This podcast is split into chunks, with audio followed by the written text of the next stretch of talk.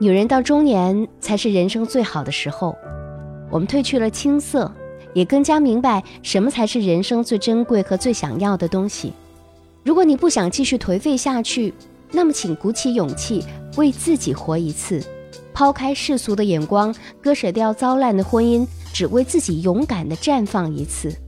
每个人都有自己擅长的东西，谁说我们就只能为男人和孩子活着？你也可以为自己努力，让自己成为别人羡慕的人呐。而当下最重要的是，亲爱的，你要舍去你现在患得患失的那份感情，那不是一个可以托付的男人，也注定不会有好的结果。